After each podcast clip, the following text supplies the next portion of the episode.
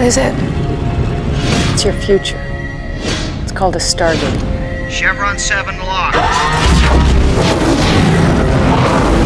Welcome to Walking Through the Stargate. I'm Brent. And I'm Zach. This is episode 121, and we'll be talking about Stargate SG-1's episode Unnatural Selection. Unnatural Selection. Some would consider it unnatural. But not like this podcast. This is not unnatural. This is an independent podcast. I don't know if I can do this. If you'd like to support the show and not be a Sith, you can do that at patreon.com/walkingthroughthestargate, spelled precisely as it should be. We've got tiers, we've got privileges and stuff. We are inching ever closer to one of the milestones that we have said. I'll let Zach talk more about that in a bit. And one of the privileges that people get is some Patreon first content. We will put some podcasts that we create on Patreon first. One of them is The Other Side of the Gate. Zach and David talk about spoilery stuff that I can't listen to.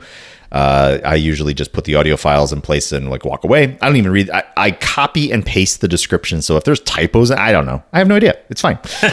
One thing that Zach and I do also on Patreon is Stargate Second Chances, based off of votes that y'all get, Patreon supporters get. We rewatch certain episodes. We had recently done the Stargate movie. Zach let me know last week we have a responsibility and a joy, a privilege to watch season 2, episode whatever, Bane again. We haven't scheduled that time yet. Episode 10, Brent.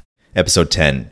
Truth be told, is probably going to be a few weeks before we get to it, as I'm kind of thinking about things. But point is, it's coming. Our rewatch of Bane is upon us. And if you want access to those episodes like right now, then you can become a Patreon supporter as well, and you'll get access to all that stuff. But if you don't want to become a Patreon supporter, or you just can't, or whatever, for any reason at all, you don't have to worry, because we adore putting up all of our content for people to enjoy. And so eventually all those episodes end up on the main feed. Anyway, we typically do it over times where we have some breaks, like what's going to be coming up here. I'm going on vacation, Zach. You are? That's exciting. I haven't done an August vacation in 15 or 16 years. It's been a while, and I'm excited. And Zach is also going on vacation. I am. And unfortunately, we did not plan our vacations well enough, because I'm on vacation and then he's on vacation. That is a true statement. And so there's going to be a little bit of radio silence for a couple of weeks, and then we'll put Other Side of the Gate episode 6 on our feed towards the third week of August or something. And then we'll be back. And where can you find our podcasts? I should rewrite that thing. You, dear listener, have already found it. When your good friend leans back in their seat, looks up into the sky, and takes a deep breath and just lets out all of their frustrations as they say, I just wish I could find more Stargate podcasts. I'm lost. I'm empty. I don't know where. Can you help me? You can look at them and you can say, friend, I can help. You need to go find Walking Through the Stargate. You can find them on Google Podcasts or Apple's Podcasts or Spotify Podcasts or even your favorite podcast aggregator. Here you go. And they're going to look at you and they're going to be like, I've never had a truer friend. It's going to be beautiful. It's just beautiful. So beautiful. There's a tear in my eye as you speak. You know who else brings a tear to my eye? It's our supporters on Patreon. Yes, and we got a couple of thank yous. Yes, we do. Special thank you to Matthew. And a special thank you to Roger for joining up. We really appreciate your support. And we hugely appreciate everybody who has been supporting us since the beginning of our Patreon thing, which is about, I guess, not quite halfway, a little more than halfway, whatever. We've been doing this for like 3 years. Oh, no, it is halfway. We've been doing this for about 3 years. We started Patreon about a year and a half ago. Thanks, everybody, for being with us this whole time. It's been great. And if you want a special thank you, then you can do that by going over to patreon.com/walkingthroughthestargate. Now, Zach, if a person listened to my sort of dramatic, foretelling about what's going to occur when they and their dearest friends are trying to find excellent podcast content related to Stargate, and they heard my description and it spoke to them in a way that like strikes a powerful chord deep down inside, and they want to reach out and they want to say, Brent, that was brilliant. That was so good. How might they tell me that? So, dear listeners, if you need more tips from Brent on how to wrangle your friends into listening to the most awesomest Walking Through the Stargate podcast ever made, you can do that by emailing us at walkingthroughthestargate@gmail.com, which is exactly as you'd expect it to be. Oh, excellent. I approve of the switcheroo. WLKINGTHRUGHTHASTARGATE@gmail.com. Very good. Very good. I was still content with just letting you leave us hanging there. Yeah, I know. And I thought about that, but then, you know, I didn't want anybody to send complaints my direction. So if you have any complaints about our podcast, send them on Twitter to @StargateWalking. Oh, yeah, that's true. If you have any kudos or if you want to celebrate anything, if you want to say how awesome we are, go ahead and go to Facebook, to the Walking Through the Stargate Facebook page and the Facebook group. And if you just want to see everything that we have done on the website, you can go to WTTS.space. And that will get you all that information. Oh, I'm the worst. It's a good thing that I'm not a web content creator, because that would be a bad thing. Well, so it's one thing when your 9-to-5 job is to create websites. I suppose it's another thing when you're doing the best you can with your other 9-to-5 job and trying to do fun hobby things on the side. Yes. And when those fun hobby things also, the time for that also gets sucked up by other responsibilities. And then you're ending up with precisely 10 minutes and you're like, I don't want to figure out how to make this right now. Yes, indeed. And as Brent said, you can, of course, go to patreon.com/walkingthroughthestargate. And you can become a supporter of the podcast there. We've got lots of tiers. You know, nobody has taken us up on that $25 a month Gate Marathoner. That's true. Tier. If that's where you're at, I would say, wow, thank you. Well, it would give you the ability to demand a rewatch every 2 months. That is a true statement, because as a Gate Marathoner, you get 5 votes a month. And when an episode gets 10 votes... we rewatch it. So that's a lot of power there. That's right. You would basically be able to dictate the Stargate Second Chances path. Yeah. Wow. There's some pretty special, with great power comes great responsibility. Ooh, you know what? I'm totally going to shill this one out here. Here we go. Here's the other fact, friends. If you're sitting there thinking to yourself, I don't know, man, $25 a month is a lot. Let me just tell you this thing, too. I mentioned that we also have, not tiers. What am I trying to say? Not benchmarks, but goals. Milestones. Right? Goals. Milestones. Thank you. Whatever. One of them is tantilizingly close. If we get to a particular dollar amount per month. That dollar amount is $75 per month. Have pledged that we would watch Stargate Infinity, the infamous animated series, and then do a special podcast for those episodes, Patreon first, then on the main feed. Friend, if you were even briefly saying to yourself, I mean, I could do 25 a month. I mean, it's a lot, but, I could do it. Your contribution would put us over that threshold. That is a true statement. A very true statement. So not only would you... be able to every other month get to decide what Stargate Second Chances episode happens, you also would be able to implement the Stargate Infinity watching and thing. You would basically be an executive producer for $25 a month. That is a very significant role. Uh-huh. It's like Richard Dean Anderson, only for podcasts. If you want to be Richard Dean Anderson for our podcast, it only costs $25 a month. Oh my gosh, that is hilarious. Oh boy. Oh, you know what? I think that if whoever's the first person to do this, there's a caveat on this one. If you, listener, are the person that makes that happen. If you become the $25 a month Patreon subscriber that pops us over the edge with that one, being the very first person, I will create a special page on our website. I will do this. And you can give me whatever photo you want to have represent you. And we can say a very special thanks to our Richard Dean Anderson. The Richard Dean Anderson. It's like a named chair at a college.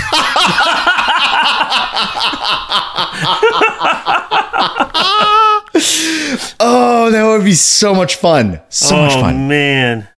Anyway, that's where we're at with that. Oh, yeah. Fun. So, speaking of episode tallies and whatnot, as you mentioned before, Brent, we will be doing an episode of Second Chances on the episode Bane as soon as we can get our schedules, which probably won't happen until after we're both back from vacation. Yeah, it's probably going to be the end of August. The reality of that situation. Right. However, we do have a few that are getting tantalizingly close to another thing. We got Children of the Gods, which is the pilot episode, has six votes. The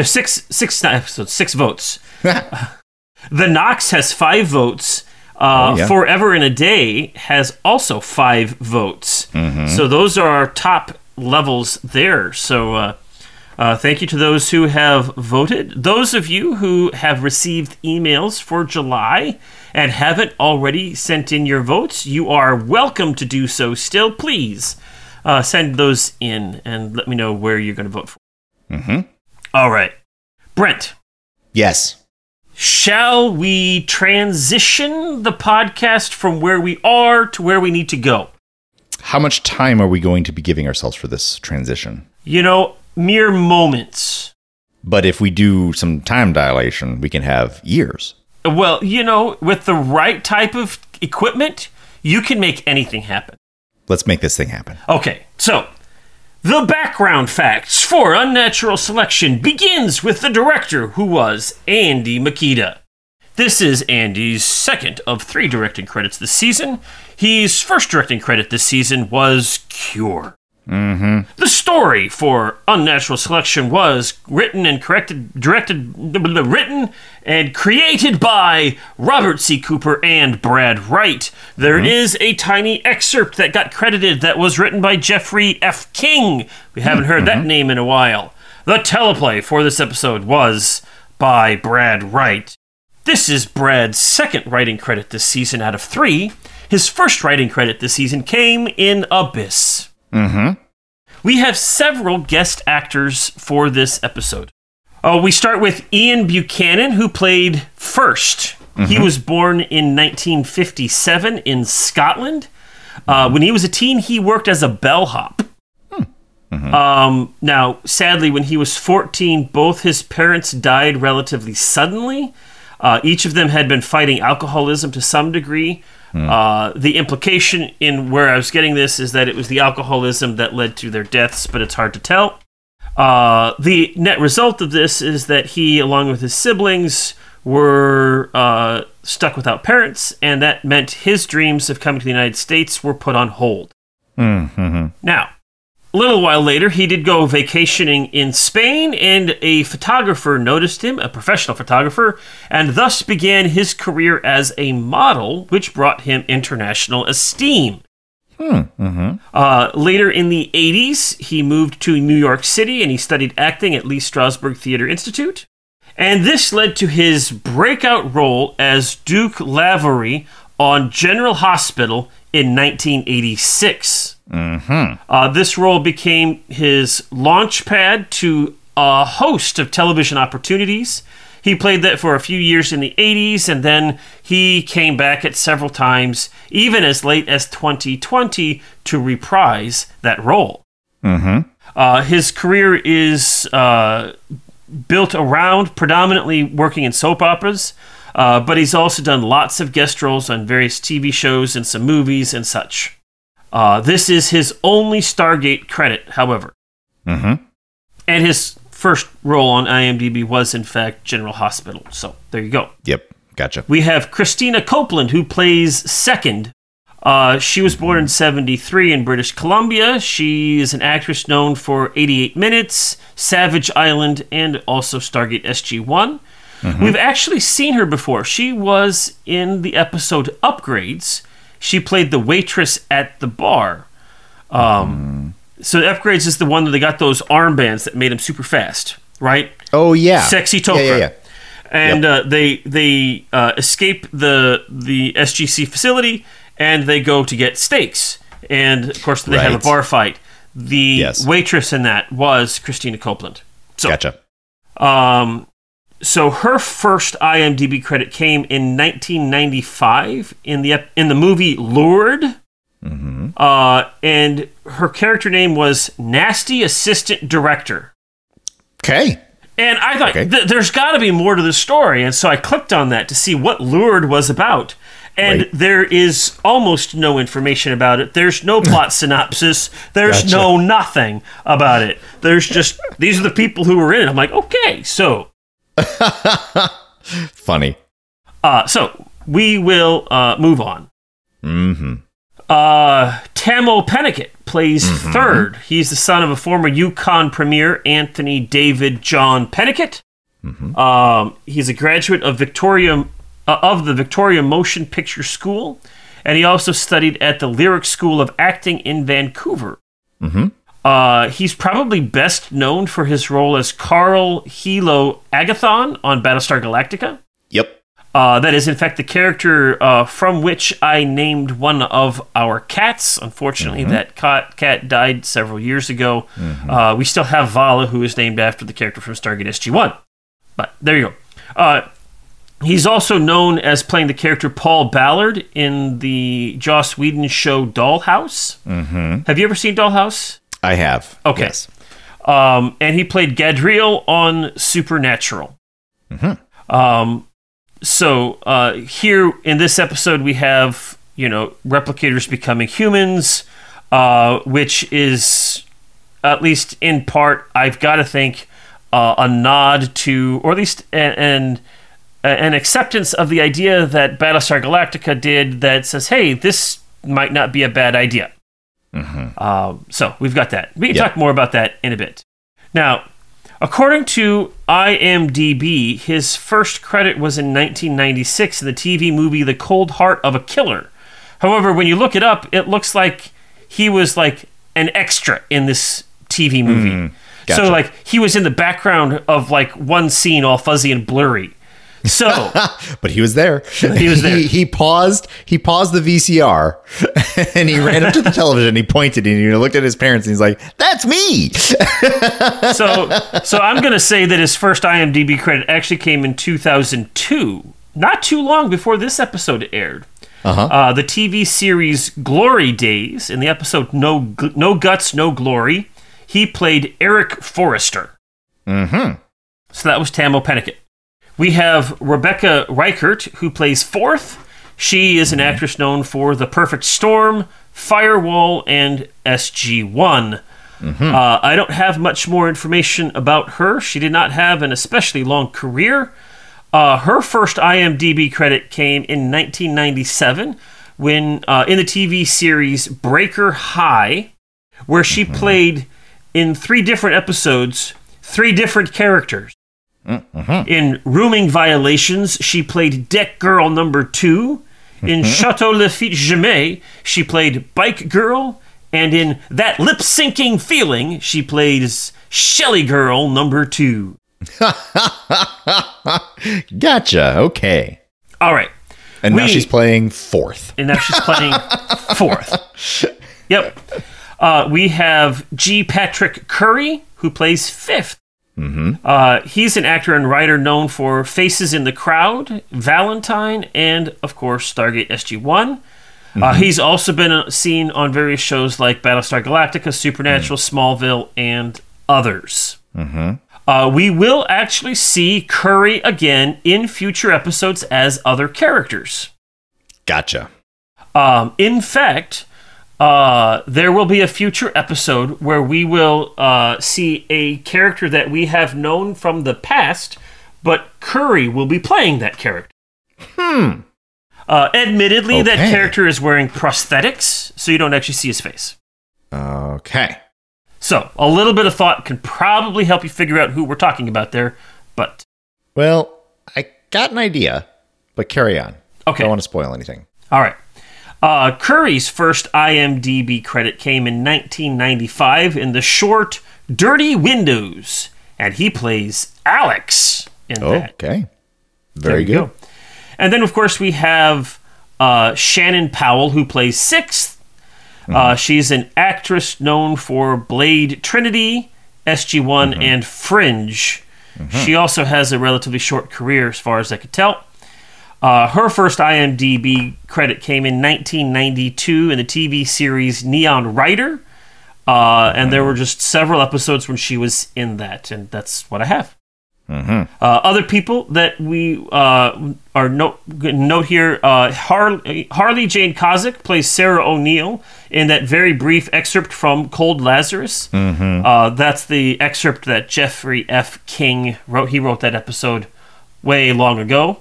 Mm-hmm. So she's just in that Charlie, and that's as far as it gets. Yep. We've of course got Dan Shea and Gary Jones playing Siler and Harriman, respectively. Mm-hmm. And then, of course, we have the man Michael Shanks reprising the voice of Thor. Yeah, buddy, Thor.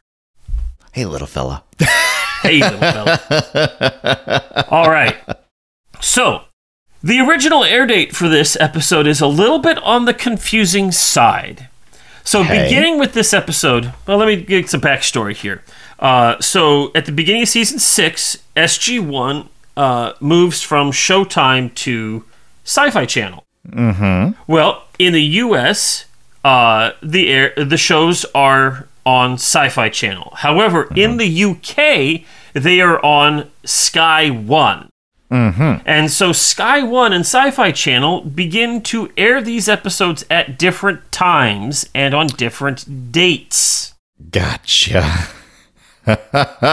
So, the original air date for this episode in the UK was December 4, 2002. Yeah. But it did not air in the US until January 10, 2003. Gotcha. Almost a month, a little more than a month later. Mm-hmm.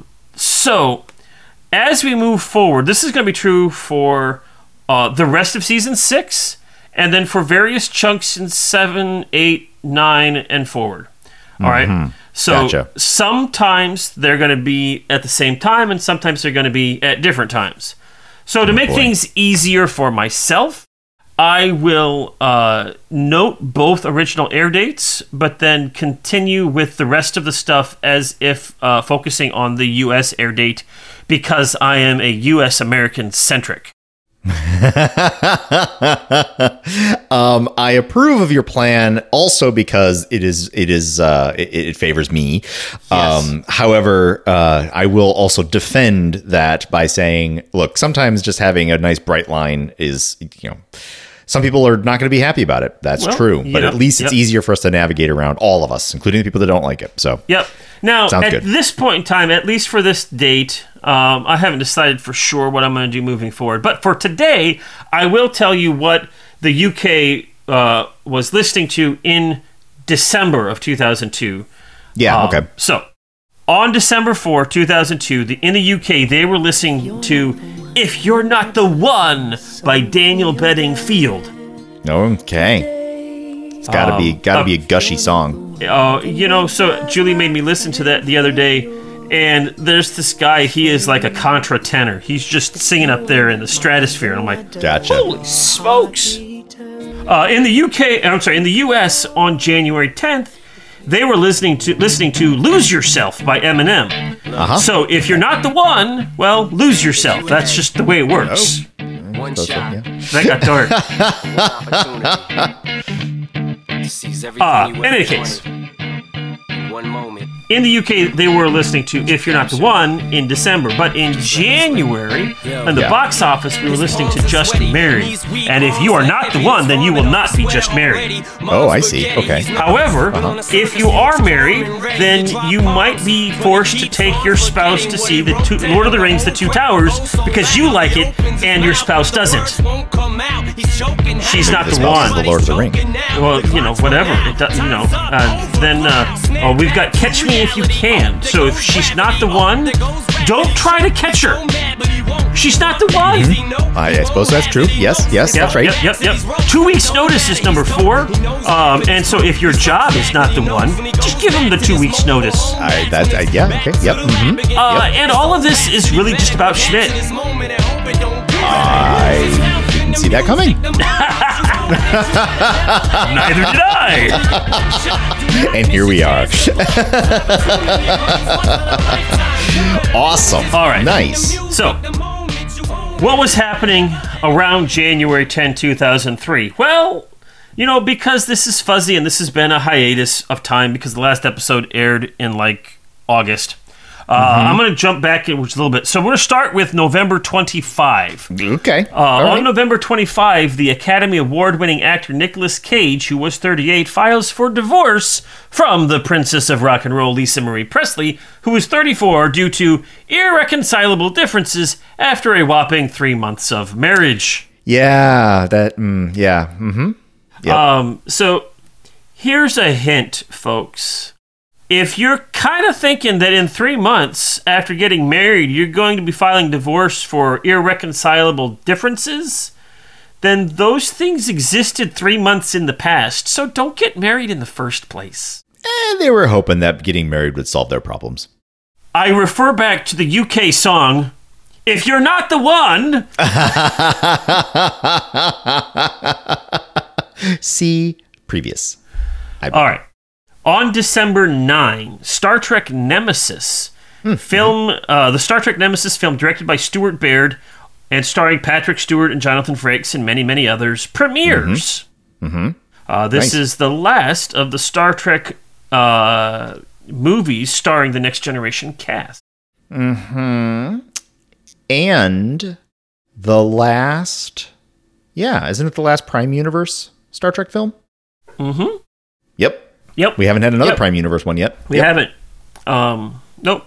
So, on December 17, the Second Congo War, the Congolese parties of the Inter-Congolese Dialogue sign a peace accord which makes provision for transitional governance and legislative and presidential elections within 2 years.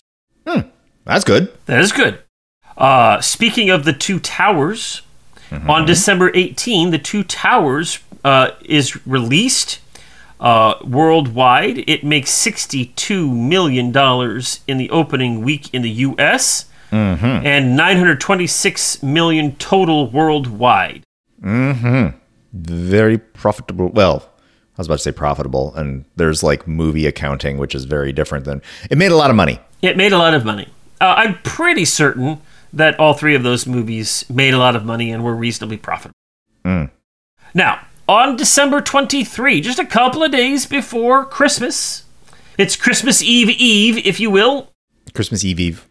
An MQ-1 Predator is shot down by an Iraqi MiG-25, making it the first time in history that an aircraft and a modern unmanned drone had engaged in combat. Oh, yeah, okay. So, on December 28... LinkedIn is founded by Reid Hoffman and others in Mountain View, California.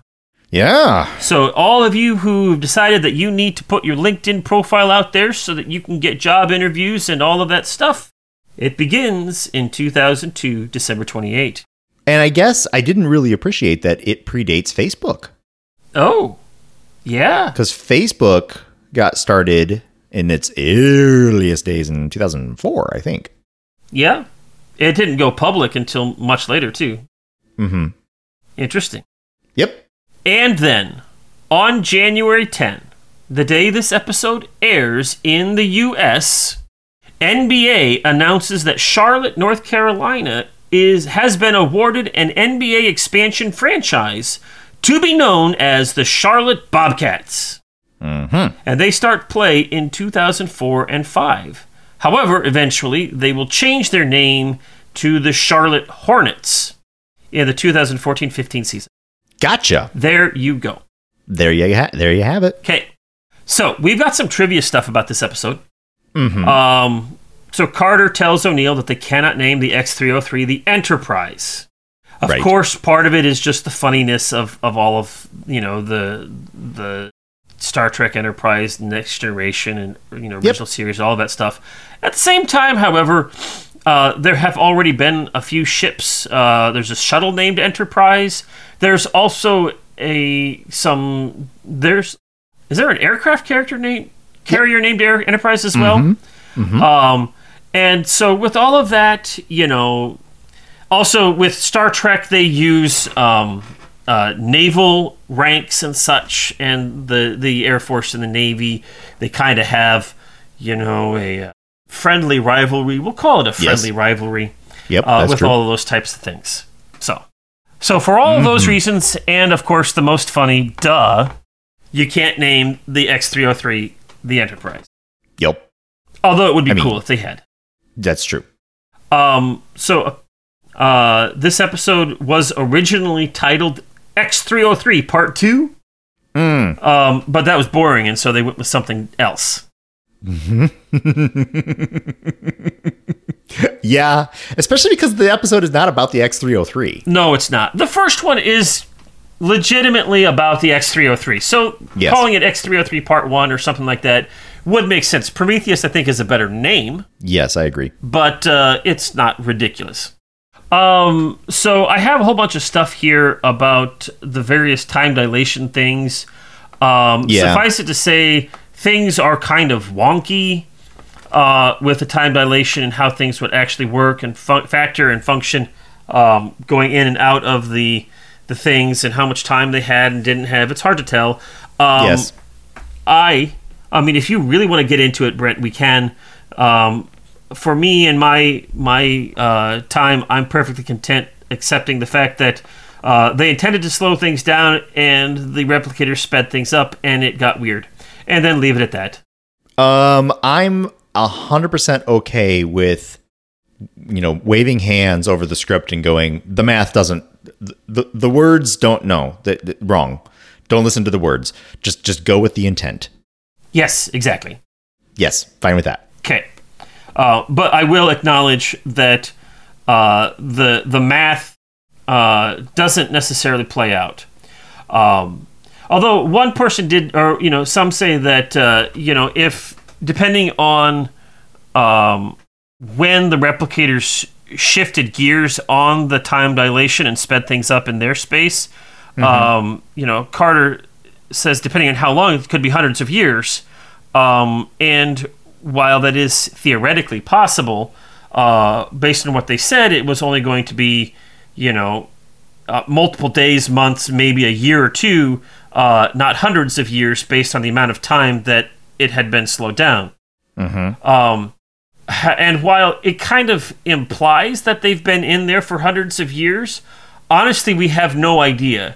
We know that they have gone through 6 iterations of human form replicators, mm-hmm. and they have eaten up enough stuff that they're sending all of the other blocks to just kind of chill out on the surface. But that could have happened legitimately in a period of, you know, hours or days or months. It would not have had to be the hundreds of years initially that she... Mm-hmm. And on top of that, here I am, since I wasn't going to talk about this, and now I'm talking about it. The irony is not lost on my ears. You just can't let a good technical error go. I can't. Well, so it's like, it's when you complain about a technical error and you make an assumption that it might be implied but doesn't have to be implied and doesn't actually change the math. Because we don't know what the generational lifespan is for the development of a human form replicator. It is perfectly trivial for a person who knows how to do the math correctly. Big, important distinction. It is trivial for a person who knows how to do the math correctly to redo the math and remake the words that come out of the people's mouths to make it work out such that replicators go onto planet, trap is attempted to be sprung, but unfortunately it gets taken away. The trap is reversed. And then some period of time, sufficient enough for replicators to eat away at basically everything, replicate all the way up, you know, piles of replicators, and then generate six generations worth of human-like type things have occurred. Pick your number. Let's call it 200 years. How much time then is required outside of that sphere of influence? Dial it up or down depending on your plot point, and bang, you're right back to where you started. Right. And my point also is that it wouldn't have to be 200 years. Sure. You know, honestly, it could be, 70. First could have been built, and then 3 days later they built second, and then 3 days after that they built third. They are definitely the type of people that would make snap decisions about fifth and say, oh, you're broken. We're not going to do that again. And, you know, we don't know. There's two ways to go about this where it kind of doesn't matter. Fine, they screwed up the math. But instead of like burying the episode because they got the math wrong, you could describe it two different ways and you'd be fine. Yep. All right. So this episode was nominated for a Leo Award for Best Director of a Dramatic Series. Mm-hmm. It was also nominated for a Leo Award for Best Visual Effects in a Dramatic Series. Mm-hmm. Nice. So, and now I have a quote from Joe Malazzi. Yeah. He says, although I liked the replicators when they were first introduced, I felt a little of them went a long way, which was why I loved their evolution into human form. Mm-hmm. Same villain, but new, improved, and far more dangerous. Mm-hmm. What made this very good episode great was O'Neill's double cross of the all too trusting fifth. Mm-hmm. Was he right to do it? Sure, an argument could be made for the fact that his actions do contain the replicator threat, but would we have been better served taking him with us? Mm-hmm. And that's one of the things I loved about SG-1. Sometimes amid the high adventure and human humor, there were situations that offered no easy answers. Mm-hmm. So. And then, the Russians titled this episode Unnatural Selection. Mm-hmm. The Hungarians, the Czech, the Spanish all did the same. Mm-hmm. The Germans even followed suit and called this Unnatural Selection. Mm-hmm. Now, the Italians went with the still time. Oh, yeah. Mm-hmm. And the French went with evolution. Yep, okay. Now, not to spoil this too much, but there is actually an episode in the future that is entitled Evolution. Sure. And now I'm really curious as to what the French call that episode. Evolution Part 2. Okay. All right. More evolution. More. A different kind of evolution. Evolutions, plural. Evolutionary. Yeah, there we go. All right. Are you ready for the synopsis? Did you get to the Germans? Did I miss the Germans? I said the Germans also said unnatural selection. Dang it. They didn't say jack lies? No. So, Brent, are you ready for the synopsis? Yeah, let's get into it. All right, here we go. Previously on Stargate SG-1. So there was this android whose father made her wrong. You're bad. I can't remember what Jackson. Yeah, he says your father made you wrong. That's right, and I had a lot of problems with that. But anyway, carry on. Sorry. Right. She made replicators as toys and nearly lost control of them for a second time. She lost control of them the first time many years ago. Anyway, yes. O'Neill kills the android and saves the day. The Asgard study her to see if she'll help them against the replicators. Also, the Prometheus was hijacked, but SG-1 also fixed that problem, except now they're stranded in an unknown section of space, but the Asgard save their day and ask them for assistance. The replicators have come. And now, unnatural selection. Yeah. Thor's report to SG-1 goes something like this. We took that broken robot you gave us and used it to call all the replicators to the planet of Hala, you know, the first world of the Asgard. This kind of explains why they appear to have lost the war. Who am I to judge? But all is not lost. They had a plan. They set up a time dilation device to trap the replicators in a bubble of space that goes super duper slow. Sounds like a great plan, and if it had worked, would have given the Asgard hundreds, if not thousands of years to figure out a solution to the problem of the replicators. Unfortunately, it didn't work. The device didn't go off as expected. And that's bad news. But the good news is the Asgard have friends who are dumb enough to be able to help. Well, okay, it's not that they're dumb, it's just that they're technologically inferior. Their ship... very different. Isn't very good and doesn't work as it should and frankly isn't even finished, is precisely the type of ship needed to fly into replicator-controlled territory, figure out what went wrong with the time dilation device, and fix it. Even as Thor tries to convince Colonel O'Neill that he should do this, he tows the Prometheus back to Earth. O'Neill is resistant, but that doesn't stop Thor from beaming up the entire contents of the SGC armory onto the Prometheus, as well as the foodstuffs, even with ice cream. Jack tries to... Ben & Jerry's ice cream, no less. Ben & Jerry's ice cream. Nice little product placement there. Yeah, I noticed. Yep. Jack tries to explain to the Asgard Supreme Commander that the decision isn't up to him. He needs to get approval. Thor responds by towing the Prometheus out of Earth orbit and towards Hala. You can talk to your superiors en route. It'll take a long time to get there. So Jack uses a holographic communicator to contact General Hammond. And after briefing him on the situation, he suggests the general hit number 1 on the speed dial.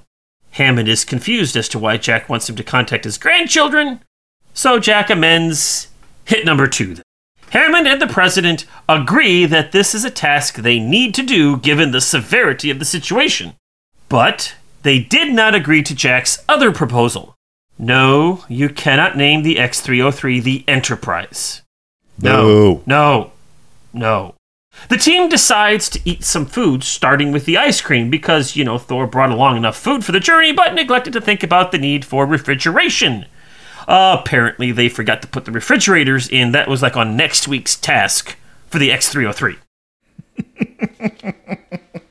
Anyway, while eating the ice cream, they feel the ship slow down and return to the bridge to figure out what's going on.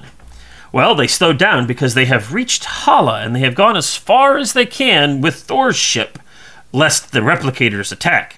And unfortunately, the situation is far worse than they originally thought. The time dilation field was, in fact, activated, but the replicators did something to it. It's not slower in the field as it's supposed to be. Instead, the replicators have sped time up in the field. In a tiny fraction of time for everyone else, the replicators have experienced perhaps hundreds of years! Hundreds! Or whatever amount of time it needs to do what they need to do. Suffice it to say, this is not a good situation. Thor wishes them good luck and sends them on their way to try to stop the replicators. You got this! Go for it! Alright. SG-1 flies near Hala and is scanned by a replicator patrol ship. Fortunately, their ship is in fact inferior, and nobody cares about it, and therefore ignored by the replicators. Hurdle 1 jumped. They enter the atmosphere and land on the planet, but there is nothing on the surface except a lone building not too far away. And after a brief investigation, they discover that the whole planet is covered in replicator blocks, several layers thick. This could be a problem. Mm-hmm. They enter the building and find the time dilation device in the center of the big room. Sam begins work on it, but is interrupted when a man suddenly appears. Then, 5 more human-like persons appear. The elder man demands that Carter stop her work. Jack replies simply that, they need to continue to work to stop the replicators, which are all over the place. By the way, who are you people? And they reply, you must stop your work because we are replicators. Oh, yeah, okay. And with that, O'Neill unloads his weapon, firing at these human form replicators. Jonas and Teal'c follow suit. But to no avail, the bullets just seem to go straight through them without any damage to them whatsoever. Drat. And then, if that weren't bad enough, an army of bug-like replicators begin to swarm the space surrounding our heroes. Oh no! The man offers his hand to O'Neill in a gesture of peace. Maybe? Who knows? Possibly? And when O'Neill cautiously takes it, he is brought to his knees and then experiences the old hand-in-the-head routine by replicator number 1. For a brief moment, I thought you were going to say beige. Beach! Experience Beach! Oh, I could have gone that route. Nobody knows what you're talking about there, except you and me, and a handful of other people. No, I bet you like probably another 3 people listening are like, I know! All right. They think it's hilarious. So, dear listener. Oh, dear. It's not that funny if you have to explain it. Go look it up. I'm not going to explain it. I'm going to ask, dear listener, if you know what we're talking about when we say experience beige. Email us or send something on Facebook or Twitter or something. Let us know, because I'm curious. Who knows? Experience beige. Anyway. Experience beige. Back to the synopsis. You, the one who's reading the synopsis now. Continue reading. Okay. Jack finds himself in the gate room, and the man who stuck his hand in his head is there too. The replicator tells him that they are in O'Neill's unconscious mind. Eerily, the replicator starts to read O'Neill's mind, starting with his iris deactivation code and continuing with a replay of the death of Jack's son. Don't do that again, by the way. The two go through an imaginary Stargate, and the replicator leader tells O'Neill that they will go on a journey to every place you've ever been. Yikes! Yowzer. SG-1 wakes up back on the Prometheus. They each have a massive hangover, which is understandable given the replicators drove their fingers through their skulls to read their minds. But there's not much to be done at this point in time, so Jack tells Sam, hey, rig the hyperdrive engine to explode. Perhaps we can destroy those human form replicators in the process. Maybe. But Jonas doesn't think a bomb is the right answer, understandable given Jonas's history, and suggests they try reasoning with the replicators instead. But O'Neill is unconvinced. When they finally get to the point where they're going to execute the plan, they meet one of the human form replicators who calls himself Fifth. He's in the engine room talking to Sam, and he seems different than the others. He smiles more, and he seems to be more compassionate. He, after all, carried each one of the humans back to the ship so that they would be more comfortable. Fifth tells them that they are invited for a meal with the other human form replicators back at the temple. He also says exploding the ship would only feed energy to the replicators and would be a bad idea. Fifth leaves, and Carter suggests they try to find out as much as they can about the evolved replicators and try to report back to Thor. So, SG-1 returns to the building and first tells them about their history and construction. First explains that instead of the large replicator blocks, they consist of billions of microscopic cell units. It was these microscopic cell structure that allowed first to exploit a tiny flaw in the neutronium casing around the time dilation device to shut it off before it went off and then restart it in service of their own nefarious plan. Note, the bad guys never think their plans are nefarious, but since we're the good guys and we know that they're the bad guys, we can still call it nefarious. Yes. They modeled themselves on the form of their creator, Reese the android, who was broken and made wrong. There are currently 6 of the human form replicators. Jack quips that they were modeled after a robot that was broken, and First does admit that they tried to fix that problem with the creation of Fifth. But look at Fifth, he's weak. So they weren't going to try that again. That's dumb. Don't do that. But the replicators aren't finished with the humans. Fifth and Sixth, after all, haven't had a chance to explore any of the minds of SG-1. And everyone else wants a turn with all of the minds. So there's that to look forward to. Carter volunteers to let Fifth enter her mind. However, instead, Fifth brings Carter into his own subconscious mind so that he can communicate secretly with her. Carter says Fifth is more like humans than replicators. He says the other replicators will destroy him if he tries to help them. She says if he will help her repair the time dilation system, the replicators will be frozen in time and Fifth can come with them. Fifth agrees and finally begins to feel that he may belong somewhere. SG-1 awakens again with Fifth telling them that he has reconfigured the device. Jack orders Jonas and Teal'c to return to the ship to get it prepped and ready to go. Jack also doesn't like the idea of taking Fifth with them. Carter and O'Neill discuss the situation and decide to set the timer for the time dilation device to go off for 5 minutes. Now, Fifth is worried because that's too much time. If he is gone that long, the others will know and they'll stop things. But he can move much faster than Sam and Jack, so if he waits until just after, say, 3 minutes, he'll be able to get to the ship in time. And as they discuss their plan, the colonel very subtly and non-verbally tells the major to set the timer not for 5 minutes, but for 3 minutes instead. That won't give them much time, but the task is done. She sets the time, closes the panel, and the humans race off toward the ship. Fifth waits in anticipation. He's finally found a community that will accept him. First suddenly appears and tells Fifth that SG-1 has lied to him. Fifth refuses to believe it. They wouldn't leave him behind. They couldn't. Fifth opens the panel and is stunned as the timer counts down to 0 and activates the time dilation field, effectively freezing the replicators in time. SG-1 was able to get back to the Prometheus and get the ship out of the time dilation trap in time.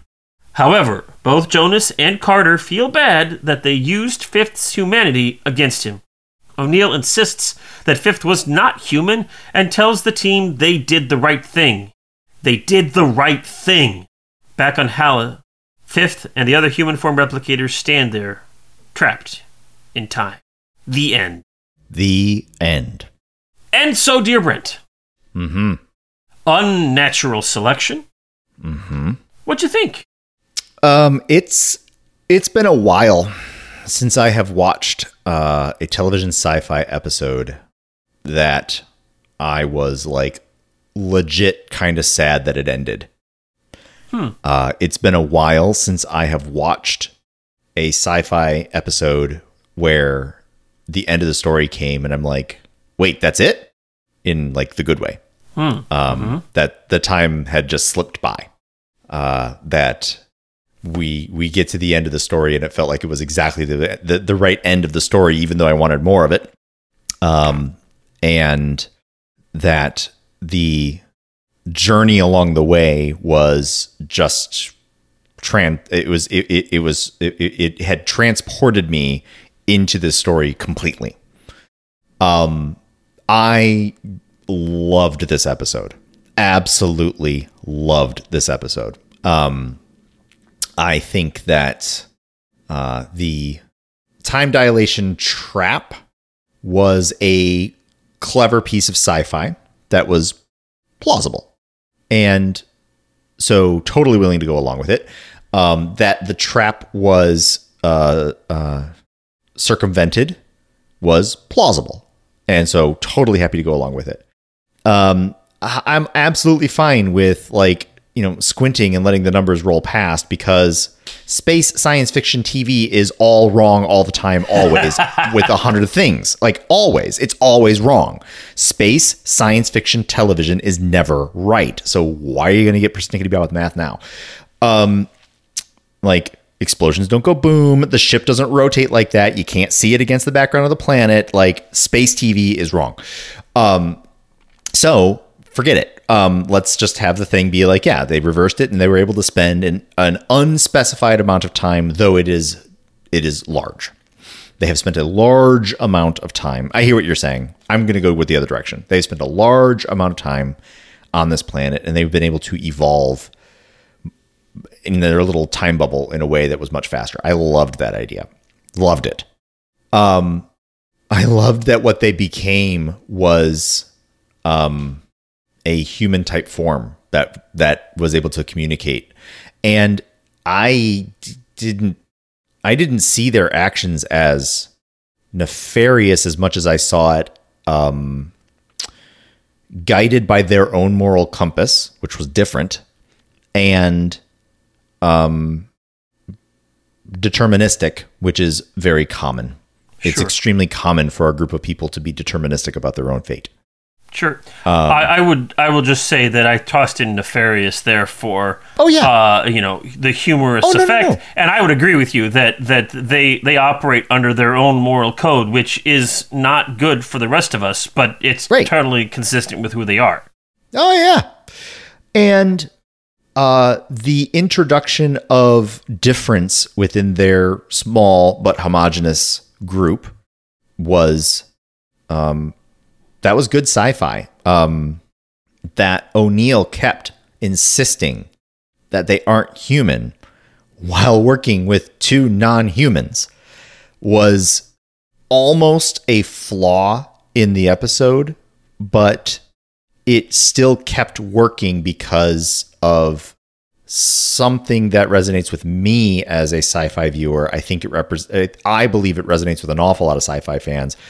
I can't tell you how many conversations I've had with other sci-fi fans where our nerdiness when we were growing up was an ostracizer, and watching shows that where humanity engages with creatures that are ostracized, like that are other, and that they fold them in was heartwarming. It felt good to watch episodes of people expanding the circle of inclusiveness in the form of engaging aliens, creatures that don't feel like they can relate to humanity at all, and finding the promise in that is enjoyable.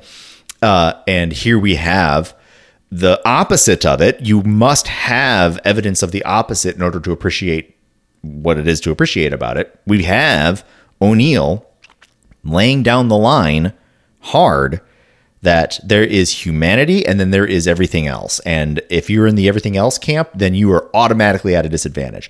I hated it, but it was so plausible. It was very much in character for sure, even though I didn't like it at all. So I want to push back on that just a smidge.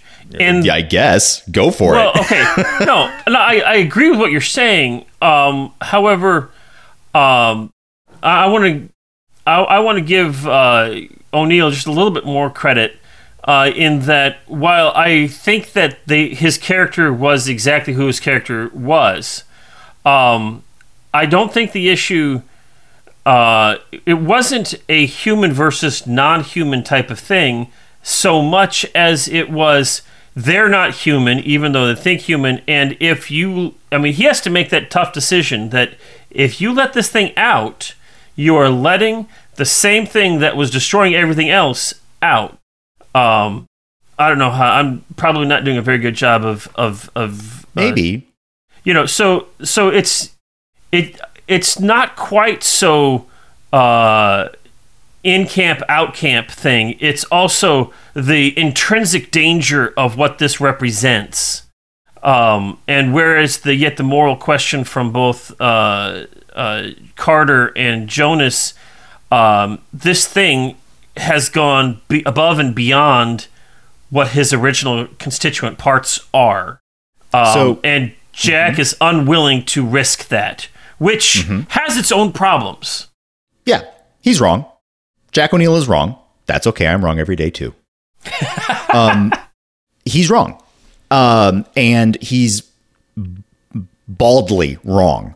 The saving grace in this moment, the thing that makes his incorrectness not abominable, is that what has happened is an extremely clever, humane entrapment that can be changed. The time experience for everybody inside that bubble has slowed way down to the point that it is, for all intents and purposes, stopped. And as the episode said at the start, that gives the Asgard, humanity, anybody else a lot of time to attempt to figure out how to resolve the problem of the insatiable bug replicator problem, right? That is still somewhat present in the human form, even though that part was not known to the Asgard or the humans, right? Like that's sort of out there. The story's probably not going to go back to this. That's okay. I would love for it to go back to it, but in my headcanon, it is completely possible for the Asgard and anybody to go back and effectively turn off the time dilator. And from the point of view of the people entrapped in there, mere moments had passed. Seconds had passed. Like, the betrayal that is being felt by Five would still be fresh. It wouldn't even had time to a person could come in and go like, you could even spin it like, we made a terrible mistake, but we're here to set it right. And from your point of view, it's mere seconds have elapsed. Like, and from our point of view, we've figured out the most nefarious things that we hated about the replicators and figured out a way to resolve it, et cetera. It's a perfect prison. It's wonderful, but it still doesn't make what O'Neill decided to do good at all. He chose to take advantage of a trusting person, and that's wrong. Now, justify it, rationalize it, put it up against some kind of other metric of decisions that have to be made. And yeah, you can have people choose paths that look an awful lot like what Jack O'Neill did. Rationalize it further by saying, Brent, you're being too naive. If five had gotten off the planet, then something else would have happened. And then the replicator threat would have been just as present as ever. I guess this story gave me literally zero information to that effect. So that's that explanation is just as realistic as my explanation, which is fifth represented a complete change. Fifth represented a rising of the replicator threat to the level of replicator people. That the same kind of fear can be applied, not that we apply to replicators, can be applied to every other alien race that we encounter, period. Full stop. And we choose to view these people as threatening and those people as safe. Now, this is all just delightful stuff that I love chewing on. We've talked, I don't know how many episodes where we've had similar conversations to this. I found evidence of it here again. Mm-hmm. My heroes were bifurcated in this decision. Again, I mean, I don't think that Jack O'Neill is bad. My goodness, it was said as plain as the nose on my face right in the middle of the episode while we were watching Teal'c and Jack wrestle over ice cream. Jonas said it like evil. Like he was basically saying, I'm going to paraphrase it because I was too busy watching pints of ice cream go back and forth, that good people can make evil decisions. He said it right there in the middle. Mm-hmm. Like I'm 100% in the camp of Jack was wrong. Doesn't make him a bad person. It doesn't even make the situation a bad situation. Right. Thank goodness for the trap. That's why I'm able to be like, oh, wow. Whew. Yeah, because when people decide, you know what, actually, let's give them a second chance. From their point of view, that second chance is going to happen within like just mere moments. I mean, it's going to be so fast. It's great. You know, so I find myself in a weird place because mm-hmm. on one level, I 100% agree with you. And on another level, I still agree with you, but I want to argue with you. Yes. Hey, guess what, Zach? Yeah. This is a good story. You know how I know? It's able to allow for a lot of different viewpoints to take a foothold and have a conversation. Yep. So there's a couple of questions going on here. Is mm-hmm. Are the replicators evil? Right. If the replicators are evil, that is to say, at least in terms of the sci-fi story, they are personifications of that which is fundamentally wrong, mm-hmm. then our job as people who are moral people who fight against things that are fundamentally wrong are to say no to evil. Mm-hmm. So now we get at this place here, and this is where O'Neill comes from. I'm thinking back to an episode, it was Prodigy, where they were trapped in that one space. They're on the moon. This is when Cadet Haley was there. Yep. And there were those bugs flying around, zapping things, right?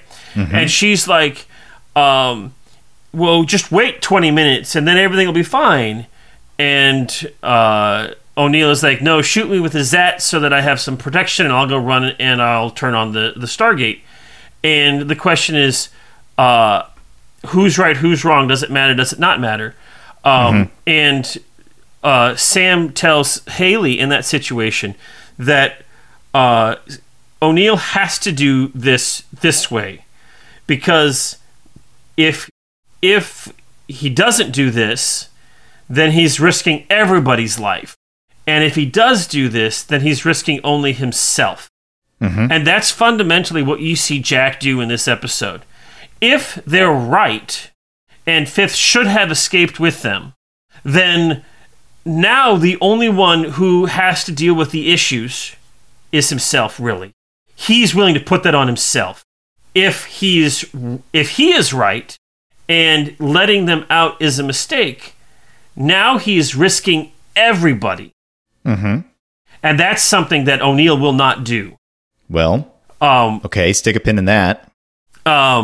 So then you've got this question. Now I have like three different arguments happening at the same time here, mm-hmm. Because that doesn't directly connect to the evil or not evil. Although if the replicators are fundamentally evil, then what O'Neill did was not wrong.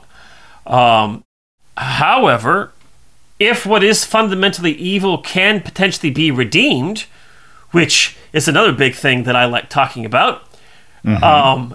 Now we're looking at, are we not responsible for giving that which is evil, that could be redeemed, a chance for redemption, which is mm-hmm. something that O'Neill certainly does not do. And now I'm mm-hmm. back in your camp. Mm-hmm. And I could continue, but I'll let you talk. Well,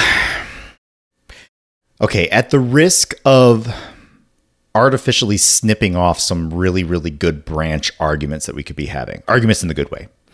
Okay, I'll say my piece, but I'm recognizing that there's an awful lot in here that could easily spin into their own hour-long discussions. Okay. But the thing that I wanted to react against, why I said I'd stick a pin in it, I am not intrinsically disagreeing with O'Neill's decision. I'm sorry, let me be much more specific. I am not intrinsically disagreeing with O'Neill's decision that he cannot risk having 5 out of the planet. I'm disagreeing with the means. The ends do not justify the means. The means justify the means. And if subterfuge with a trusting person is how you get the job done, count me out. Okay. Our world may very well need people who are willing to do exactly that. I'm not saying the world should be populated with a bunch of Brent clones. I'm just sitting here going, look, I have the privilege of having a not real situation being told to me in a television story in 43 minutes with characters that I adore and I understand, and they got a lot of motivational backstory that I am able to parse and put into my calculus on this one, and a framework that says, a lot of time's passed since the last time we saw the replicators. A lot of time. And yes, there's definitely parts of them that are really still not okay.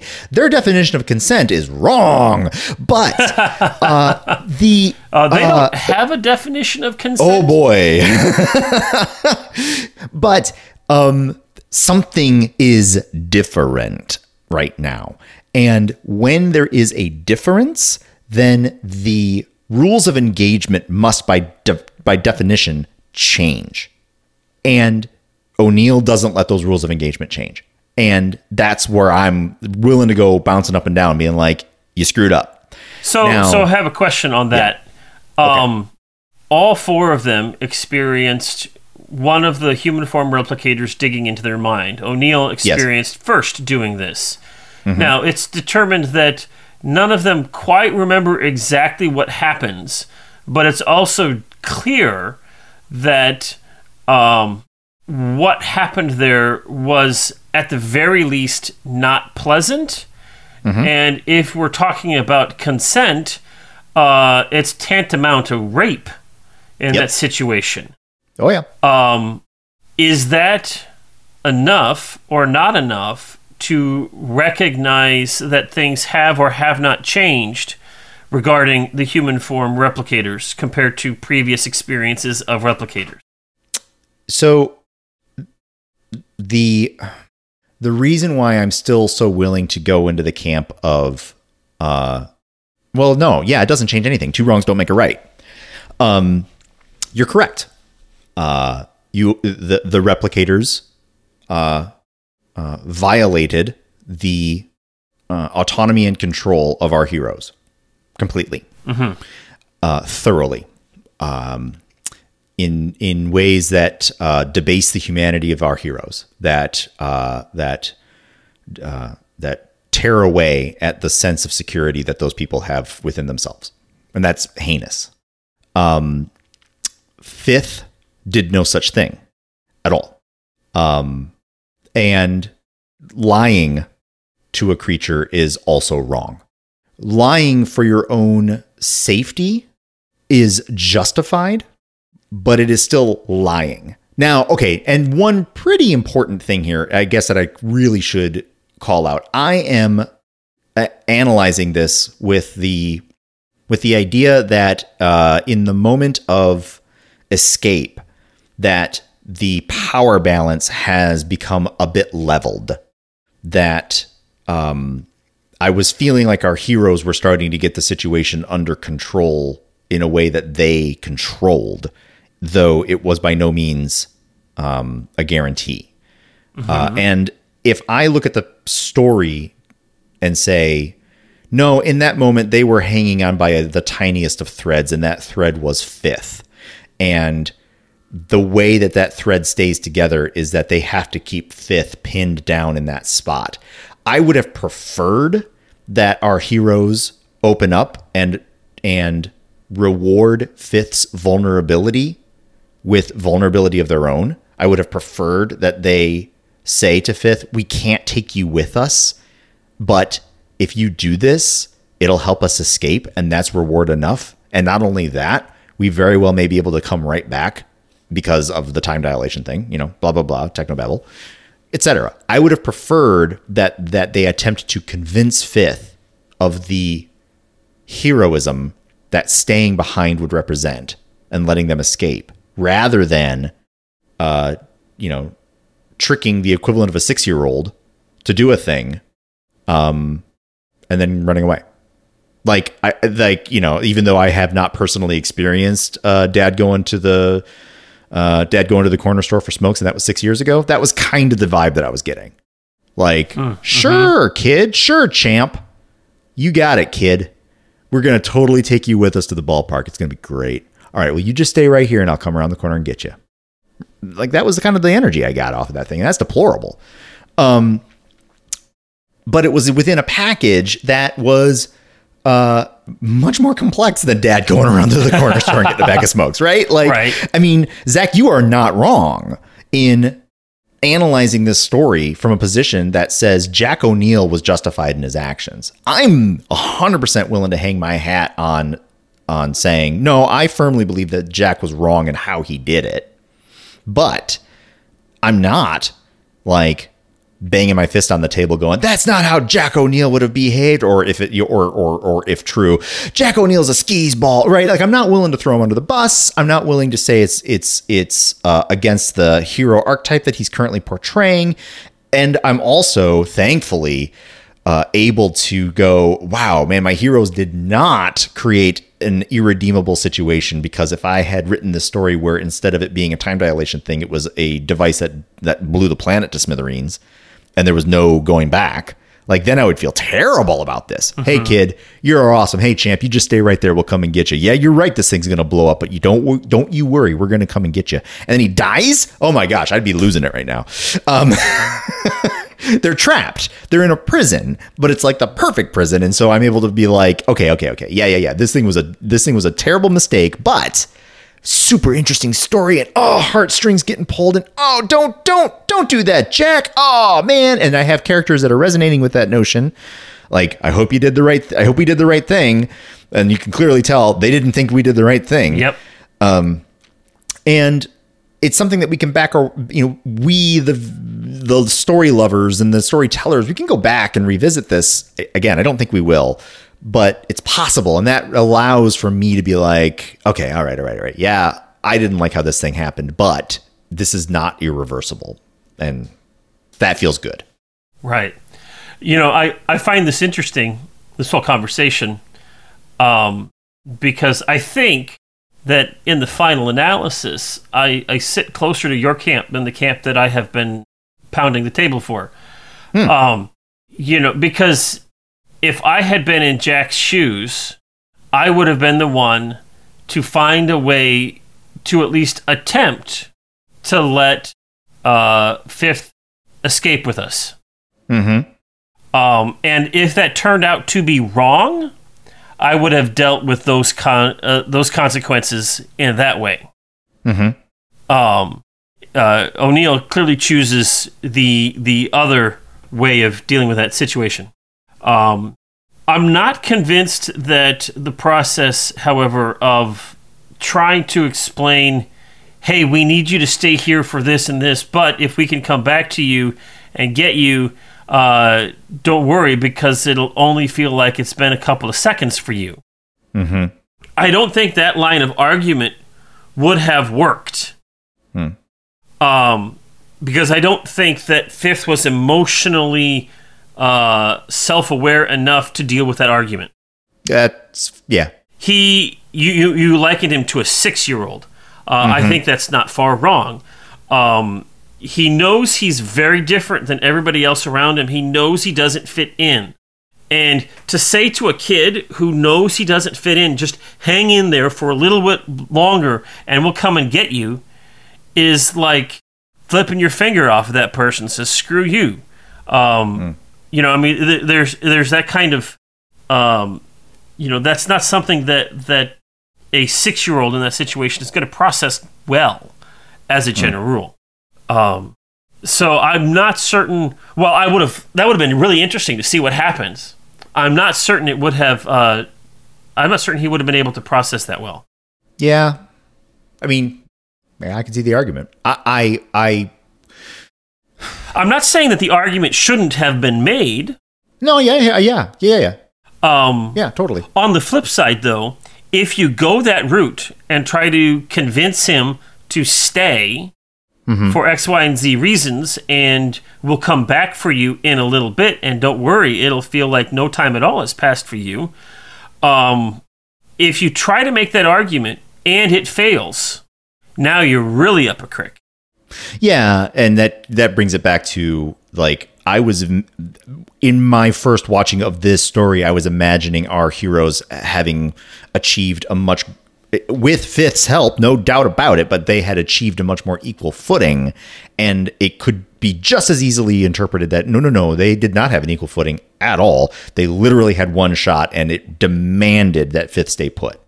So they needed to figure out how to get the Fifth to stay put by any means necessary. So I think, well, I don't know, it's hard to say for sure. I don't think that they had as strong a footing as you were suggesting. Yeah. So there's that. I think that's right. I think that I was misinterpreting their footing in that scene. But I don't necessarily think that the story had to end with Fifth staying put. I don't think that was a requirement. I think it could have been. I mean, based on what we know about the Replicators right now, you can safely assume that it would take him mere seconds to bolt to that, even though it takes our heroes a dead run of 2 minutes nearly to get to the ship. Yeah, that's... Yeah. So, theoretically, you could have set this up to, you know, for that. The risk being, and here's the other side, if you had set the timer for 5 minutes and told Fifth, hey, after about 3 minutes and, 10 seconds, bolt this way and we'll get you on board and that'll be enough time and we'll get out. If that was what's happened, now you have a minute, almost 2 minutes, just, minute 45 roughly, where the other human form replicators would be able to get to the time dilation device and potentially stop it. And that would have totally ended their possibilities. And so now here again, you have O'Neill trying to weigh all of the options and say what matters absolute mostest for O'Neill is to make sure that the device goes off and stops time. It would be wonderful if he's not in there when it stops time. But if it happens that way, well then... Yeah, that's right. Yeah. That's right. Yes. Great. And for O'Neill, clearly, in that moment, the only way to ensure that is to keep things especially short, especially tight, and to deceive Fifth. Now, we can still ask the question, as you have, and rightly so, was O'Neill wrong to deceive Fifth? And I think the answer is yes, he was wrong to deceive Fifth. Was there any other option that would have an equal chance of succeeding And based on what we have, I think the answer is no. That doesn't mean that the ends justify the means and it ceases to be wrong. And I think I know what my principal beef is with that whole thing. O'Neill, you weren't right. It wasn't the right thing to do. It was the necessary thing to do. And it stinks. It stinks. Boy, it stinks when the necessary thing to do isn't the right thing. It's terrible. It's absolutely terrible. We work hard to avoid that. We work really, really, really hard to make the right thing the necessary thing. And as we should.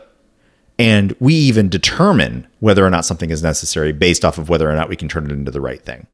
Well, and you also see, I think you've hit on something real good there. I think you're absolutely right that what we saw here is, I don't think O'Neill could have done anything different, even though it's the wrong thing.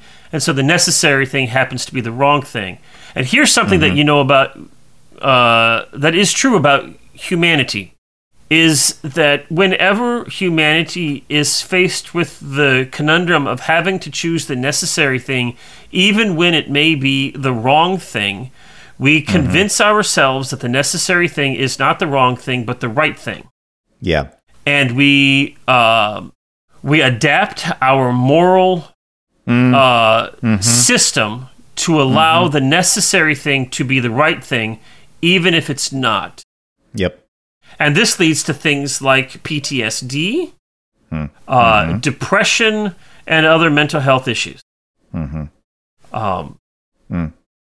that the fact that O'Neill is, we haven't seen beyond this episode, but we can safely assume, is able to sufficiently compartmentalize that in a way that works, or at least that functions, it's really impressive.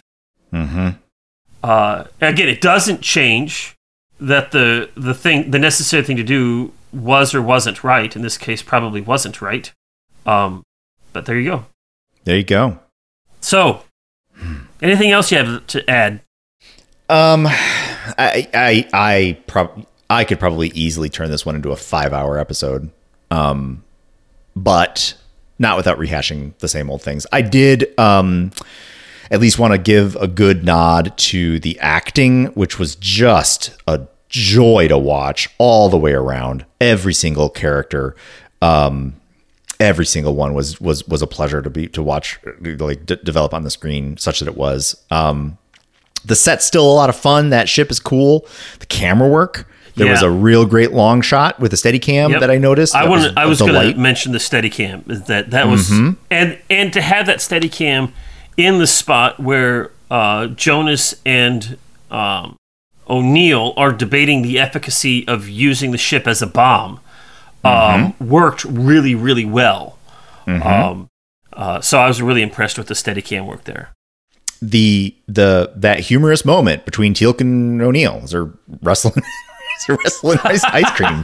That was fun. I thought it was a little unfortunate that Jonas was getting overplayed. Like, he was asking a good line. He was bringing up some good information, and all I was doing was watching ice cream getting wrestled with, which was funny. It was great. I loved it. But I just noticed, it just popped into my head that wrestling with the ice cream, who gets which ice cream, and who gets, do you get the ice cream that you want, or do you have to settle for something else? And then the episode continues without that after being actually resolved, is actually probably an unintentional metaphor, but a good metaphor for the rest of the episode. I would be willing to bet that it was not as unintentional as one might think. Jonas was asking the central ethical question right then. And we were watching a couple of characters that we love go back and forth a little bit over something that, it was a shadow play of the story, so it was small potatoes, but it was still, who gets the ice cream? Yeah. Right? Yeah. Well, the fact that Brad Wright wrote this, I could then be persuaded a little bit better that that was more intentional.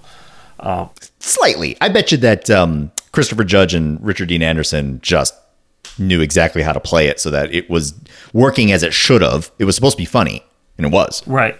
So one of the things that I noticed is that one of the goofs is that you see Teal'c swap ice creams such that he ends up with the vanilla or the chocolate. I don't remember which one he had first or whatever. It doesn't matter. And then when they set everything down to leave, he sets down the other one. Yeah. Which suggests to me that that whole scene and such and the playing around and stealing of things was almost an ad lib of stuff in the time. But even so, I still think it works well as a metaphor for the greater question of who gets what, who gets to make the decision, who has to deal with it. You know what? Now that we're talking about it, I bet that scene was a bit drier. It was Jonas asking the question. We were supposed to sit there and watch it and go, But I wonder if they caught on camera Christopher Judge and Richard Dean Anderson horsing around with the ice cream, and they were like, we got to leave that in. Like, that was really good. It's entirely possible. Both of those guys are renowned for being jokesters. Yeah. But here again, you got this jokester stuff. It fits their characters. It fits well. It's kind of funny. And I think they hit something that actually can be a grander metaphor for everything else. Mm-hmm. Mm-hmm. All right, Brent. Yeah. We should delve into our ratings. Yeah, we should. So, I had a delightful time talking about this episode with you. Thank you very much for that. And so I ask... Thank you. Mm-hmm. How many chevrons are you going to give Unnatural Selection today? I loved this episode. When it ended, I was like, oh my gosh, it's over already? I was willing to enjoy more story. I felt like it could have explored the question even further. I lost track of time. I was totally invested in the entire thing, start to finish. The episode was so well structured. It was so well paced. The story was so tight. The acting was beautiful and so good. The connections, the emotional connections that were being had with our heroes, with the enemies, everything was so plausible. Visually, it was really, really good. Even the boring, dumb, flat planet was interesting and visually interesting. It was just so good.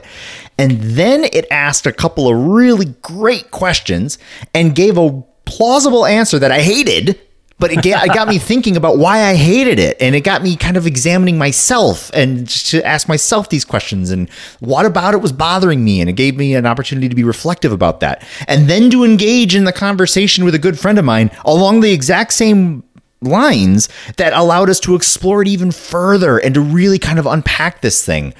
This was a delight. This was just a tremendous delight. Now, I get it. The fifth race, you gave it 8 chevrons because it foundationally established the Asgard, which I'm starting to understand why that was so important. And back then, I didn't really know. Yep. But this, to me, is an 8 chevron episode. Woo! Because it had done everything right. Everything right. Not one thing was wrong in this one. The math, fine. Great. They did the math wrong. And then the next time that I see the Starship Enterprise go around a planet like that, I'll also point that out too. No, this thing was perfect. 8 out of 7 for me. Wow. How about you, Zach? I think this is a great episode. Mm-hmm. Now I said way back in the day that when we first talked about the Replicators, I really liked the fact that the Replicators weren't personable. That they were just this force that you couldn't reason with. And yet here you have human form replicators that you can at least have a conversation with. Whether you can reason with them or not is harder to tell. Mm-hmm. And on some level, that takes away that impersonable force that I actually appreciated. Mm-hmm. But still, it was done in a convincing and reasonable and well done way. I liked the characters. Fifth is at least a pitiable character, if not more than that. And you can look at you know, I mean, first, you know, he walks over to, you know, he thinks of Fifth as weak, but then he walks there and says, no, they lied to you. You belong with us. They tricked you. Mm-hmm. And he's not wrong. He's right. Mm-hmm. So I like that. The acting is superb. All of that stuff. I am going to give this a 7. I'm not going to go the 8 yet. No, I hear you. But I'll get the 7 on this one. No, the 8... For me, watching Stargate SG-1 for the first time, the only time that I'm going to go 8 out of 7 is if I just fell in love with that episode wall to wall. Yep. Like all the way around. I'm not going to be able to understand an episode at the time as being found. Well, the Fifth Race is an important episode. It's an extremely important episode. And when I watched it, I couldn't really appreciate how important it was. Right. Okay. So I can't give 8 in that regard, but I can give 8 when I'm like, this is just brilliant. This was brilliant. Yeah. But I also can see how a person be like, this was really good. It's a 7, or it was fine. It was a 6. You know, like if anybody gives it low marks, well, okay. If they're willing to give it low marks because they think the story was underdeveloped, I disagree with them flatly, but Cure was a great, was a really good episode. Cure was an episode with issues that I hated because they mistreated the story. So just saying, just laying all that out. All right. Well, shall we get to our predictions? Yes. For this episode, we start with Warren. Hi, Warren. Warren says, this has Thor hijacking Earth's new unfinished ship and not taking refrigeration into account. Very true. Hammond seeing everything disappear and a new upgraded enemy sticking hands in heads and being inside Jack's head should see high scores. 7 all around. Yep, very, very, very close. Yep. JD says, an incredibly cool story. Cool episode, he says. 6 for Zach and 6 for Brent. Very close. Very close. Mm-hmm. All right, we're going to move on to Dan. Hi, Dan. Dan is a new writer. I'm sure of it. Oh, hey. Thanks for writing in, Dan. I thought we weren't doing that joke anymore. Oh, I'm sorry. I'm always really good at stopping things and then not stopping them.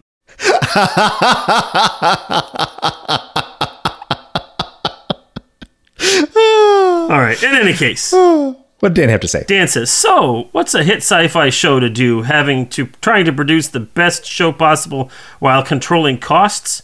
Budget cuts. Where do those cuts come from? Actor pay? No. Set design? No. We did just debut a new ship. Sorry, CGI department. Something's got to go. Writers, try to come up with something. Would you mind? This episode is decent. I do like the introduction of the human form replicators. I'm sure this will be a short plot twist. Probably not going to be back at all. Lessons to be learned. And boy, is there a lot to learn. Mm. 1. When during an all-out war, never invite your mortal enemies who outnumber you to dinner. Well, to be fair, the mortal enemies are the ones who invited you to dinner. Then what do you do? Anyway. You eat. 2. Time machines are nothing but trouble. We learned this in Back to the Future Part 3. I think. Was it part 2? I get so confused. I don't remember. 3. When your flagship team is going on an unlikely suicide mission, always wish them good luck, Godspeed, and all those things you should say when they're about to die. Yep. 4. Good luck, Godspeed. Grandkids outrank presidents in the eyes of grandparents. Always add grandkids to speed dial 1. Mm-hmm. Yep. 5. My grandkids? When facing the unknown, always place all footwear on the ground first. Do not let footwear fall later on. Yes, that was a good line. I like that one. Yes. 6. When shoving your hand in someone's head, be courteous and turn the lights on. Yeah, I suppose. Although that was also a good line. I would have expected more lights on. Yep. 7. When stealing the contents of the commissary and armory from an Air Force base, paperwork is important. Yes. Otherwise, those requisition forms, you just made inventory a headache for something. Yes. Or Number 8, sharing is caring, but Teal'c will never, never share ice cream. Well, I took that to be that he's never going to share his fish food because it's the best. Well, there you go. Either way. Once again, this is a good episode, but not one of the best two-parters. As I said with Part 1, Prometheus, these episodes don't really feel like they flow together, making it feel disjointed. I'd say a 5 from me, a 6 from Brent, and a 5.5 from Zach. Fair. Yeah. I loved it, but I hear what you're saying. Try and get a relaxation in the next couple of weeks, guys. The grind to my favorite season, Season 7, starts soon. Ah, okay. Ah, yes. Good to hear. All right. So, yes, I do plan to, hope to take some time to relax and recoup while I'm gone, and I certainly hope, Brent, you do the same. Yes. As for this episode being a two-parter and whatnot, I think you're right, Dan, that this is not functionally two episodes. Yes, they happen back-to-back, and there is technically a to-be-continued and all of that stuff, but it's not a two-part episode. It's two separate stories that happen to... Yeah, oh, yeah. Place back to back. And for me, when I make that separation, I don't have to worry about them trying to... It doesn't bother me that they're completely different. Mm-hmm. All right. Kimberly. Hi, Kimberly. Kimberly says, Brentack, 7 out of 7. Zach O'Neill, 6 out of 7. Zach O'Neill! How did I not see that one? Oh, that's so good. Yes.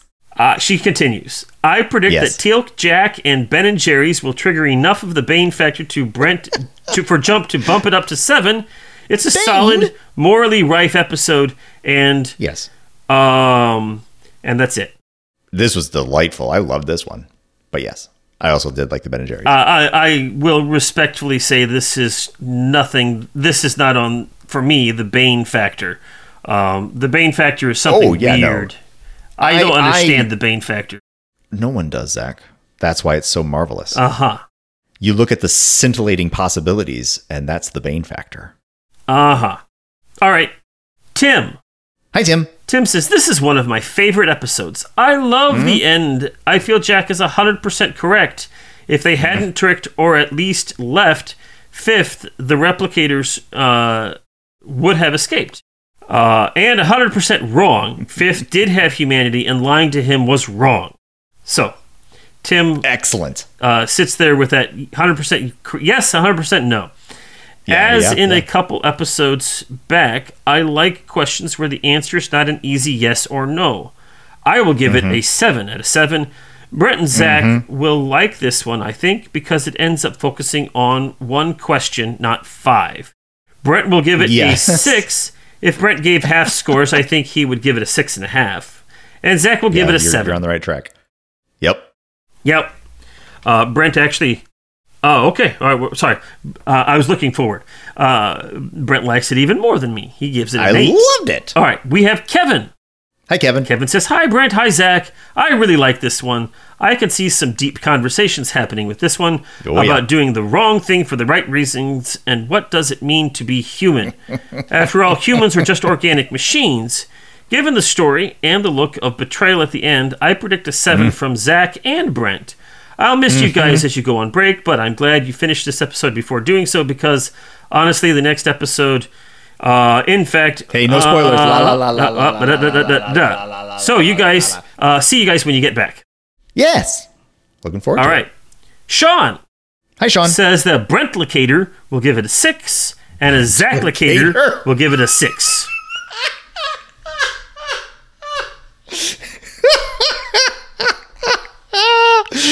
Oh no! Our planet is getting overrun by Brent Locators. Do you know what that means? Early bedtimes and pizza for all. All right. Sean continues. This episode is simple yet highly effective. Writers struggling with how to make the Replicators more of a nemesis. See what I did there? Evolve them over thousands of years in a single episode. Genius. Expecting lots of moral discussions regarding humanity. I look forward to Brent watching stuff in the future. Things. Stuff and things. Helio. Awesome. So, hey, Helio. Helio says 7 out of 7 for Zach because of stuff, and 7 out of 7 from Brent because it gives a lot to discuss. Helio. Ah, yes.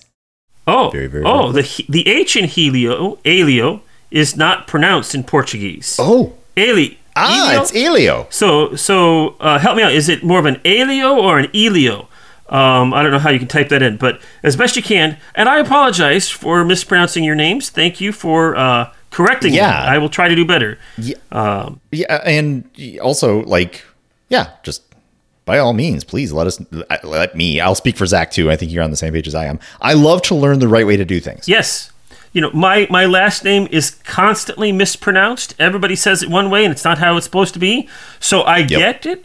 And so I try to make sure that I try to say pronounce people's names the way they want it to be pronounced and said. That's right. So I will try to do better on that.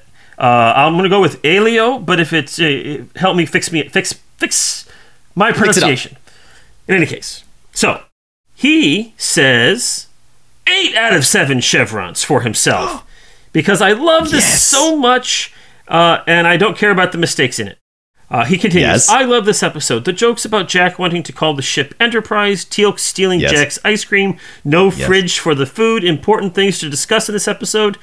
Fifth, being bullied by his own kind as an inferior being. The definition of moral, we are superior, so we should accept your fate. So you should accept your fate and be conquered. The trick Jack made Carter pull on Fifth using his own humanity against him.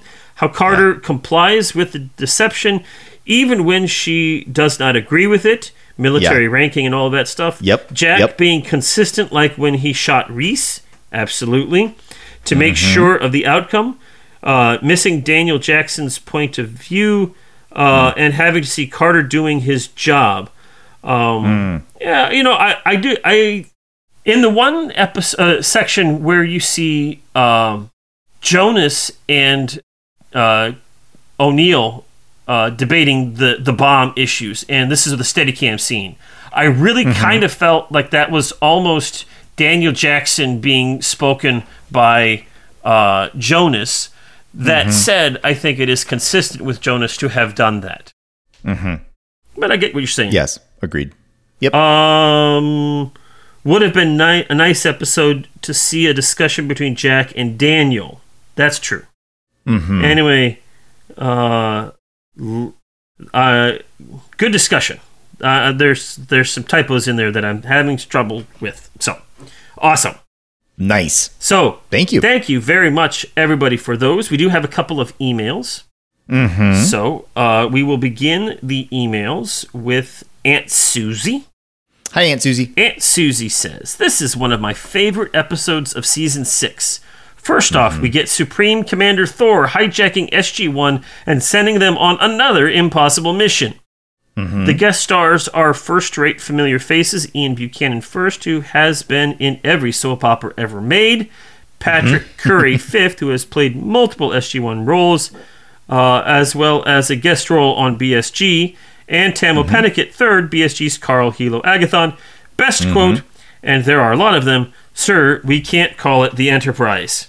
Yes. Teal'c stage business in the Ben & Jerry's ice cream scene is inspired fun.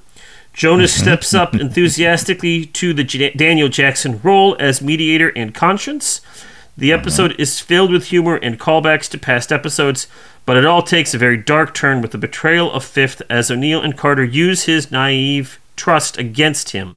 This act of betrayal that is going to have major...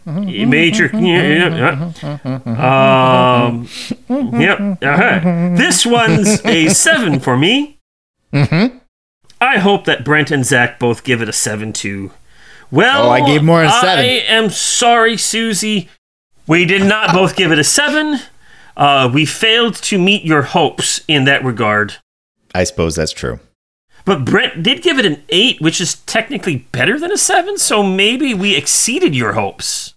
8 has 7 in it. Yeah. Well, you have to get to the 7 stuff before you get to the 8 stuff. That's my point. All right. So we have then finally David. Hi, David. We are the chevron encoding bias buffer.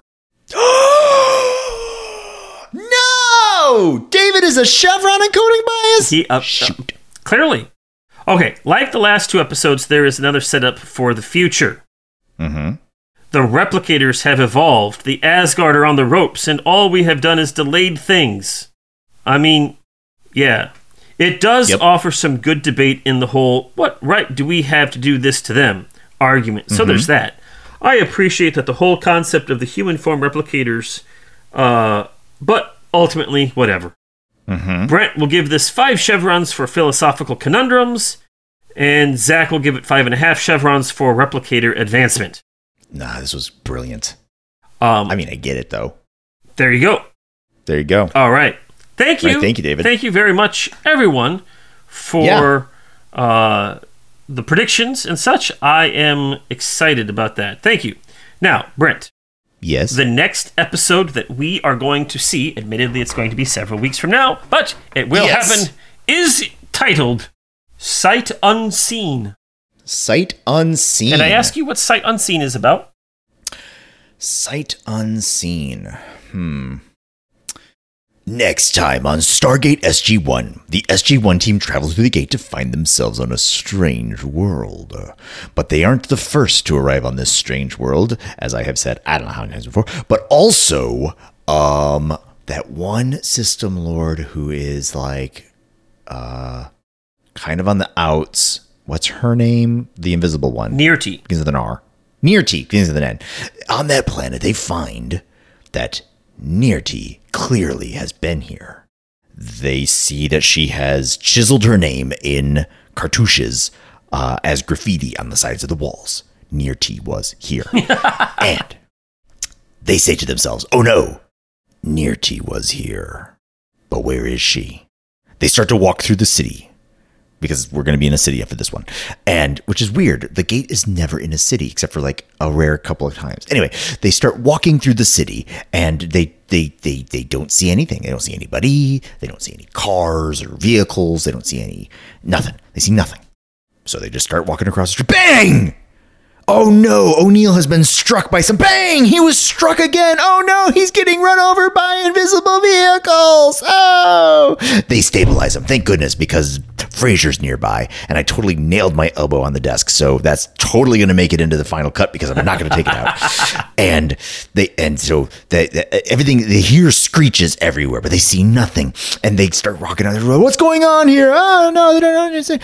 Take us to your leader. Who are you talking to? I don't know, I can't see anybody, and it's Nearty, and she's invisible, and I just decided to try to make an entire promo on Nearty and whether or not you can see her, because I was going to try to make it's totally fit. Hey, good news, Zach. Yeah. We're gone for 3 weeks. Maybe by then I can come up with some new material for these promos. Join us next time on Stargate SG-1, Sight Unseen. Well, that's entirely a possibility. That we go to an invisible place planet? Sure, it could happen. And it... Oh, golly, I'm just knocking everything over. Oh. All right. Ugh. Brent. Oh. Yeah? Are you okay? Yeah, I'm fine now. Everything's fine. How are you? I am fine. I have my device. All the other devices are still plugged in. I'm still recording, and I am ready to watch the promo for Sight Unseen. Okay. Now, but we have weirdness with this one. We do. So our good friend David decided to give us a couple of versions of the promo. And so we're going to start with the first one. Brent was actually start with version 2, and then we'll go to version 1. We'll start with version 2, then we'll go to version 1. And we'll see what happens. Are you ready? Okay, I am ready. All right, hitting play now. Next time on Stargate SG-1. An alien device causes unforeseen problems at Stargate Command. Okay. You're certain it isn't dangerous? Well, as certain as I can be without knowing what it is exactly. Are they alien invaders? Oh no! Oh, what?! There. What? You're telling me that you don't see that? What? Are they hallucinations? Wait, he knows. Sir. Or are they something far worse? Is this Bane Part 2?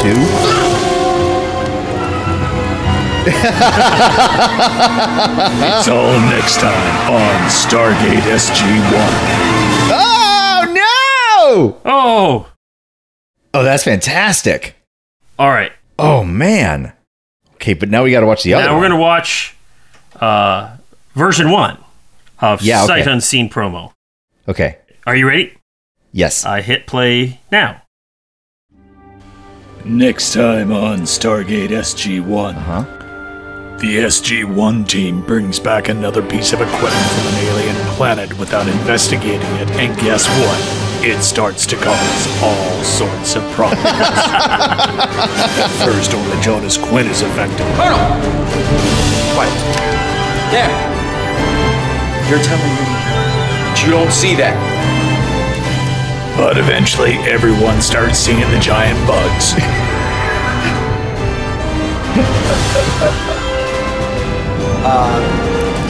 Sir... And not just in Stargate Command, but everywhere. Oh no! And then it spreads to people who haven't even seen the device. How do you think they're gonna get out of it this time? Find out on the next Stargate SG-1. Oh man, I am so looking forward to this. This is great. Oh boy. Oh, that's delightful. Oh, I'm looking forward to that. So is anybody gonna end up in a cocoon? We will have to wait until next time to find out. Yeah, that's going to be a long time. Yeah. Okay. All right. Well, again, thank you, David, for not one promo, but two promos this week. Yeah. Thank you. You know, tell us what you think about anything that we talked about in this episode. You can email us at walkingthroughthestargate@gmail.com. Of course, Twitter at Stargate Walking, and Facebook, Walking Through the Stargate Facebook page and group, and all of those fun things. And if you feel so inclined, go visit us on patreon.com/walkingthroughthestargate. And with that, have a great few weeks as we spend some time off. And I hope you enjoy, what are we on, The Other Side of the Gate 6? Is that right? Yes, Other Side of the Gate 6. In a couple weeks. Up in a few weeks. Mm-hmm. All right. Yep. Cool. So with that, I say I'm Zach. And I'm Brent. And this has been Walking Through the Stargate. See you next time. Bye. Carter, dial it up. Get these people home.